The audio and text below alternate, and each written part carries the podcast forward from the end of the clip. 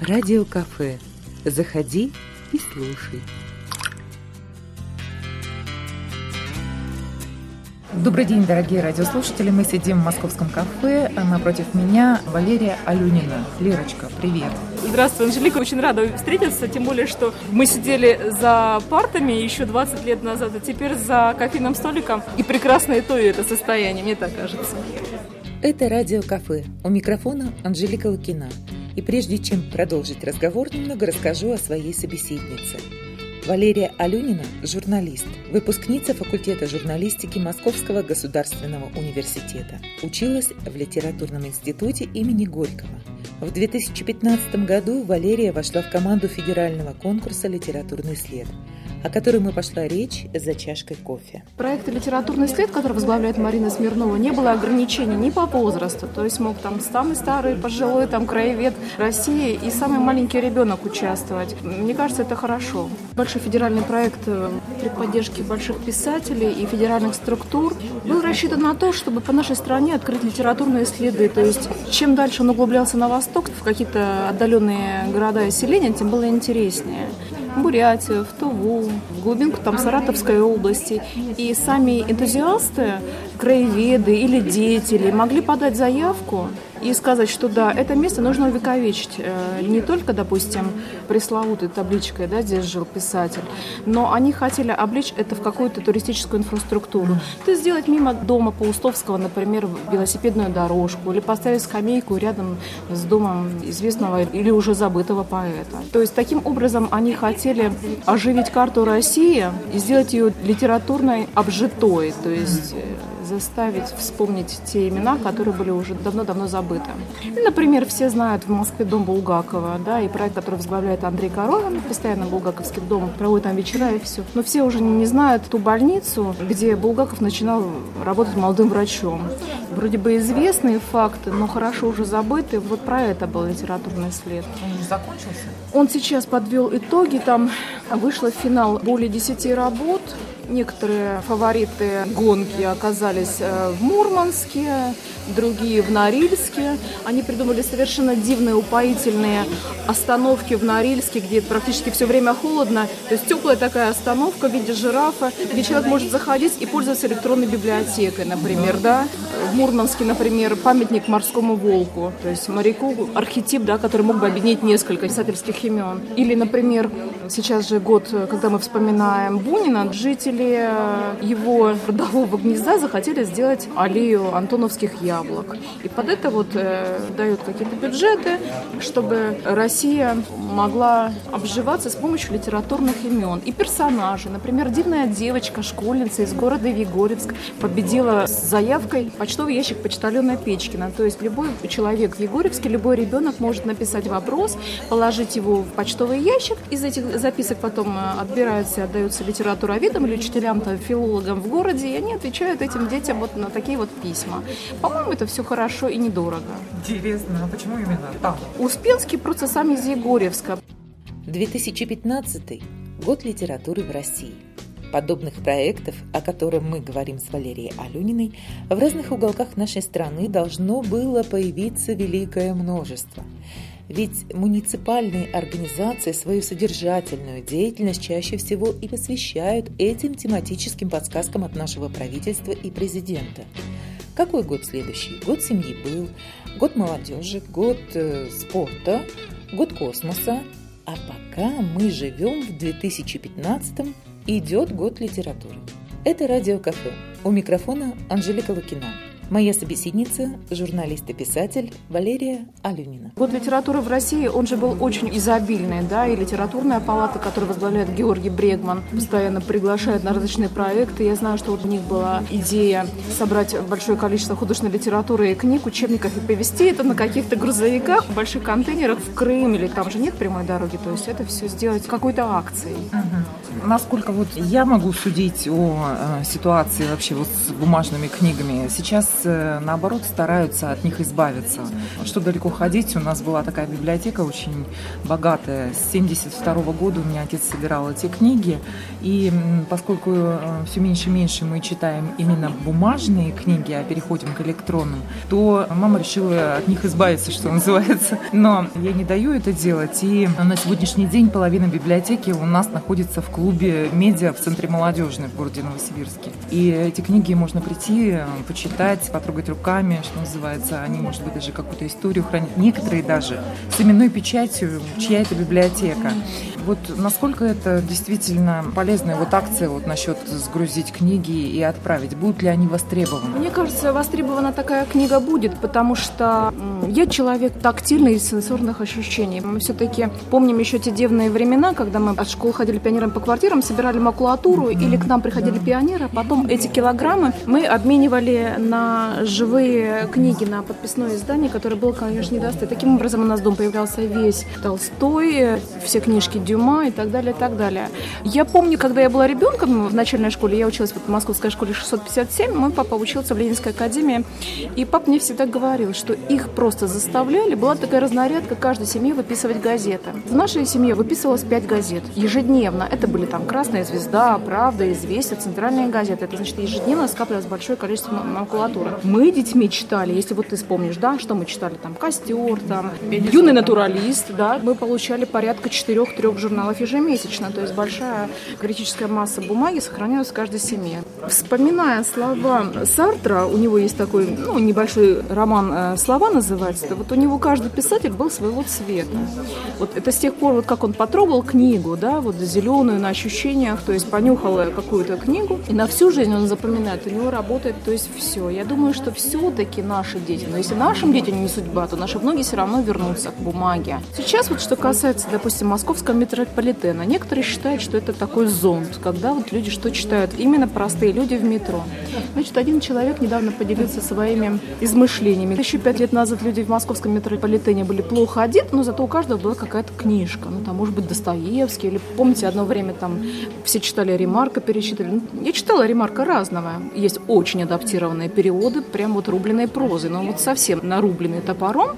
Это чудовищный Ремарк, который читать вот просто не надо. И вот сейчас люди подмечают, как как хорошо люди одеты, но при этом они стали совсем мало читать. То есть в основном все читают с планшетов, может быть, они в соцсетях все сидят. Поэтому я все-таки за книгу вот в том виде, в котором она была напечатана Гутенбергом. У тебя тоже выходят книги, именно такие вот, бумажные, которые можно потрогать. Две книжки я выпустила сам издатом еще до поступления в литературный институт. Это мои были такие опыты по черкушке, как обычно люди их стыдятся. Эту книгу выпустил мой друг-издатель в Ереване. Почему в Ереване? Ну, часть моей журналистской работы была связана с Нагорным Карабахом и с Арменией. Армения все-таки печатала, в прошлом году, по-моему, у них был юбилей 500 лет первой армянской книги Урбатагир, которая была напечатана в Венеции, по-моему. То есть 500 лет армянской книги. То есть я считаю, что это честь была издать свою первую книгу, настоящую в Ереване. Потом так получилось, что тематически она во многом была посвящена Айвазовскому, поэтам, Георгу Имину, художникам каким-то. Мой друг, издатель, когда речь шла о выборе бумаги, он тоже очень трепетно относился к этому. Поэтому он сказал, слушай, давай я тебе сделаю немножко желтую немецкую бумагу, она будет подороже. В принципе, когда ты листаешь желтую бумагу, в ней имитация все-таки, да, манускрипта. То есть магия начинается уже по большому счету с бумаги. Поскольку моя, так сказать, писательская судьба началась с журнала «Юность», наверное, лет семь назад главный редактор журнала «Юность» поэт Валерий Дударев опубликовал два или три моих маленьких рассказа и написал мне дай бог, обрести вам судьбу и биографию. Вот, вот он нашел в моих каких-то маленьких рассказах какую-то такую большую концентрацию и маленькое такое мироздание в каждом там было. Потом, когда это было два года назад, Владимир Путин проводил собрание в Университете дружбы народов, когда все-все писатели, причастные к русскому миру, из Австралии, из Словении, из со всего постсоветского пространства собирались в Университете дружбы народов. Тогда еще раз был поднят большой разговор о наших совместных возможностях, потому что русское слово уже было не так востребовано, да, в Киргизстане или в той же Армении, где в разгул национализма из окон выбрасывались печатные машинки с русскими шрифтами. То есть это все было. За 20 лет много мы потеряли.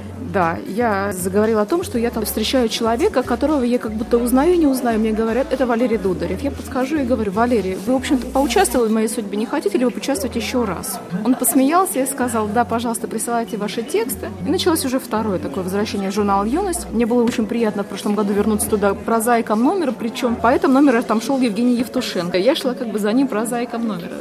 Началась какая-то такая гастрольная жизнь вместе с журналом «Юность». Мы вместе со Львом Анинским, поэтом Анной Гедемин. Были еще в нашем кругу люди, которые ездили в Дубну выступать в библиотеке. Еще куда-то мы ездили, читали стихи, рассказы. И когда подошел срок мне писать предисловие к моей книге, все мои друзья отказались. Мы не можем писать. Ну, что мы все литераторы, мы не можем. Мы субъективны, ты наш друг. Вот иди и попроси кого-нибудь другого. Тогда Валерий Дударев сказал, ты слушай, пойди, пожалуйста, к Льву Анинскому и попроси написать предисловие. Так я оказался у Льва Анинского. Он, в общем-то, написал э, мне предисловие. Во многом, я считаю, это своей, да, визитной карточкой. Угадал, для меня это было очень важно, потому что я, как называю себя, человек сезонный. То есть я могу писать, могу не писать, могу уходить в журналистику литературную, так сказать, отмалчиваться, созерцать себя. То есть я не считаю, что наше мироздание нуждается, чтобы мы вот каждый год издавали какие-то там свои рассказы. Период тишины, я считаю, одним из важных. Нужен. Ну, нужен, ну, конечно, нужно же помолчать. Потом Акунин как-то сказал, чем больше в городе проживало великих имен, тем тяжелее удивлять в нем. Но действительно, в Москве трудно удивить. Недавно произошел со мной такой странный случай. Я провожала дочку с мамой на Кавказ и всю ночь просидела на Курском вокзале, ждала утра. Многие как-то понесли меня по Садовому кольцу, и я остановилась. Это был дом, который построили на месте дома, где жил Лермонтов прожить вот 40 лет, знать и чувствовать Лермонтова близко, да, для многих людей. Он живой, то есть мы ему чувствуем. Мы не можем сказать, что он трафаретная для нас фигура, да. Или, например, когда мы учились в литературном институте, моя рабочая аудитория, там, где преподавал для нас э, Руслан Киреев, дом Герцена, известный, где располагается литературный институт имени Горького, я спросила, ну интересно же, а где в конце концов родился Герцен? Все говорят, дом Герцена, он же был незаконно рожденным сыном. А мне говорят, а вот по легенде как раз в нашей аудитории как будто бы он здесь родился. Мне вообще нравятся вот эти такие притяжения. И потом в тебе начинают уже работать какие-то механизмы, которые стирают там 200 лет, да, ты начинаешь приближаться. И все начинаем существовать в одном поле. Наши современники. Герцен, Лермонтов. Вам налить кофе? Вкусное радио. Радио-кафе. Можешь какой-нибудь город назвать своим, вот по духу, по ощущениям, что да, вот это родное место, вот здесь тепло и так далее? Или таких мест несколько? Поскольку мой папа был военный, и очень много возил меня по Советскому Союзу, то есть я сама родилась в Бобруйске, в еврейском городе, где евреев тогда проживало больше 60%, и моя мама все время вспоминала эти пятачки еврейские, 740, скрипочка и сходки. То есть это был мой родной город, которого я никогда не знала. Меня вывезли из Бобруйска в год. Мое сознание пробудилось училась в Тарту. Моя мама, она закончила Тартовский университет, факультет филологии. Это был знаменитый факультет, где преподавал э, Лотман и ряд известных имен. И для меня мое сознание маленькой девочки все-таки пробудилось в Тарту. Я помню эти моменты, когда я приходила к маме в Тартовский университет, и там, помню, были такие галереи скульптур античных, какие-то встречи с ее преподавателями случайные, но я совсем маленькая была. То есть для меня все это было все равно опосредованно и откладывалось так или иначе в моей голове маленькой, потому что мама мне рассказывала рассказывала. У них курсовые работы, например, в Тартовском университете проходили так. Они ехали на Чудское озеро к староверам записывать их речь. А староверы не разговаривали, не знаю, как сейчас, глагольной формы у них не было. Они там сохранили старую форму, там идямши, смотрямши. Вот собираются такие студенты какого-то курса, берут с собой камфорное масло и едут туда. Местные разговаривать не желают, а это их задание. Они должны сделать курсовик, записать речь. Цель положена. Там есть некая драматургия, которая заставляет людям приближаться э, друг к другу.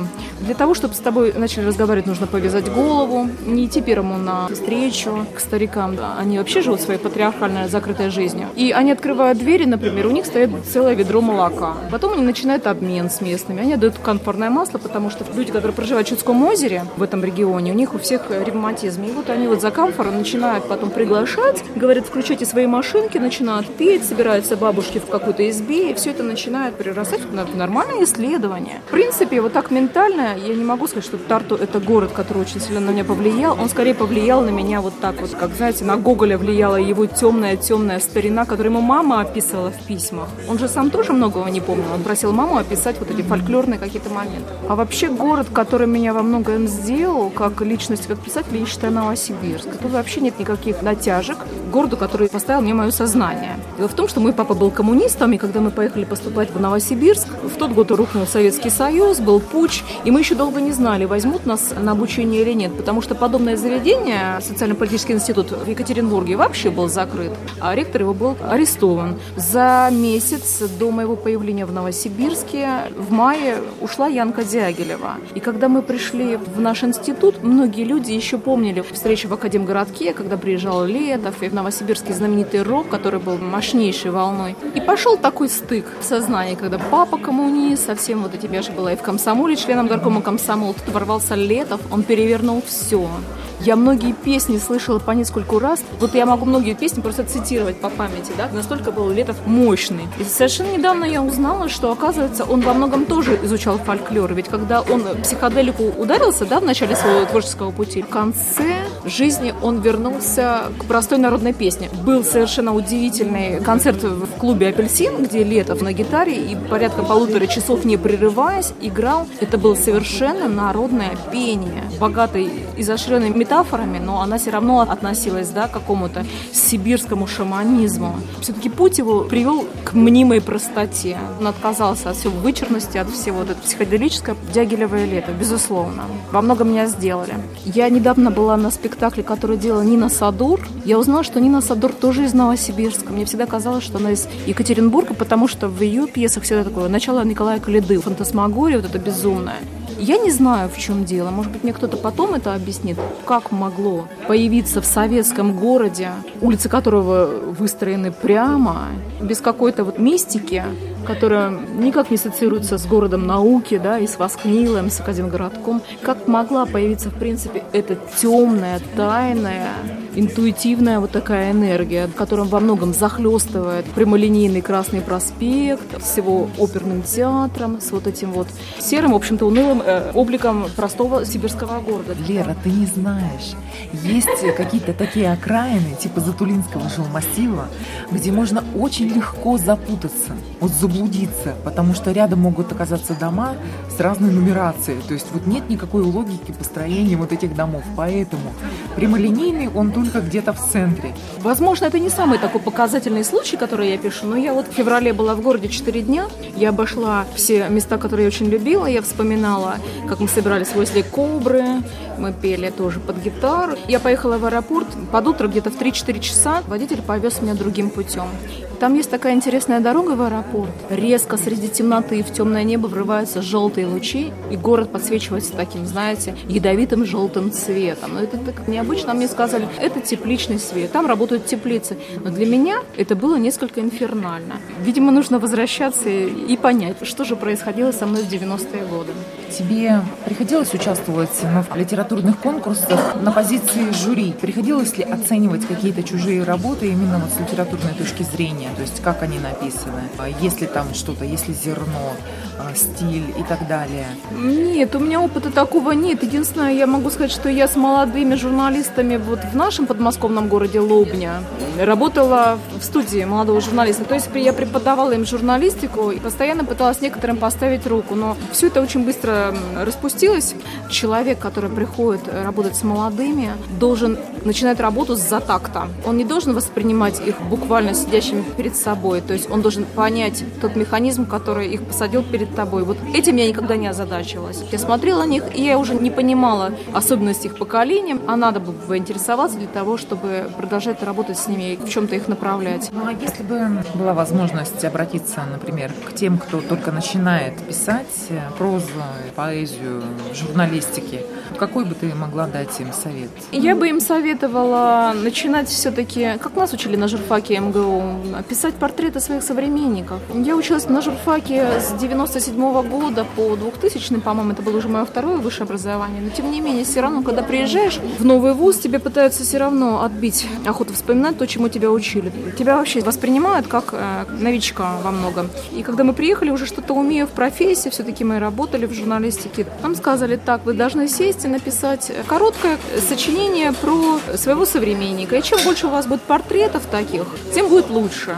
И нам ставили даже в примеры некие опыты студентов журфака, когда они шли, например, в Большой театр и брали интервью не с артистами, а с бабушкой, которая работает в гардеробе. Они искали вот именно таких персонажей нетипичных, которые могут быть некими детекторами такие, могут определять вообще, да. В общем, всегда интересно на стыке работать. Меня многие упрекают э, в том, что я оторвалась от современности, вот там современность, актуальность, социальные герои. Хотя, мне кажется, все-таки наша страна не так ментально разорвана, как, например, ну, та же Турция, да, у них есть ярко выраженный Запад, с центрами в Анкаре и в Стамбуле, и средневековая дичь, которая уходит там в Курдистан и так далее. То есть мне кажется, русский человек, ну куда бы ты ни заехал, ну пусть казаки, да, кубанские, они пишут в паспорте, идентифицируют себя не как русскими, они пишут там казак. Но все равно, если мы заедем на Кубань, мы же все равно сможем говорить на своем языке, или там Якутию, мы же все равно будем говорить на этом языке. Поэтому я считаю, что у нас нет повода уж так сильно ментально разрываться. Мне как-то был беглый разговор с Андреем Битовым в рамках какого-то форума, который проводится в Липках, да, молодых писателей. Битов сказал очень хорошую фразу про русский язык. Он сказал, вы знаете, не нужно делать никаких реформ, потому что язык, ему не нужно усилия. Это такой океан, который может сам э, чиститься. То есть он все ненужное отторгает. Это большой умный механизм. И я все время надеюсь, что, хоть и говорил там Левада, да, при жизни, что Россия – это пластилиновая структура, поэтому с нами ничего не произойдет, потому что мы пластилин, мы можем приспосабливаться, можем прогибаться легко и так далее. Мне кажется, что Россия тоже большой, умный организм. И в нем очень много сил, которые его уравновешивают. Тюрки уравновешивают славян. Сейчас многие смеются про бурятские дивизионы. А разве там нет чистоты первозданности в человеке, правда? Я не знаю, я бы с удовольствием съездила в Бурятию. Лера, спасибо большое за беседу. Было очень познавательно и интересно узнать тебя другую, за советы. Я желаю тебе творчества и вдохновения не только в творчестве, но и вообще по жизни. Спасибо тебе большое. Все-таки я думаю, что журналист это та работа, и вообще любая творческая работа это все-таки единица, которая может рассчитывать на то, что он изменяет как-то мир. Я считаю, что один в поле воин. Может быть, даже не воин, один в поле созидатель. Пусть так. Спасибо огромное за встречу, тоже очень рада была. Всего доброго, до свидания. Радио кафе. Вкусное радио.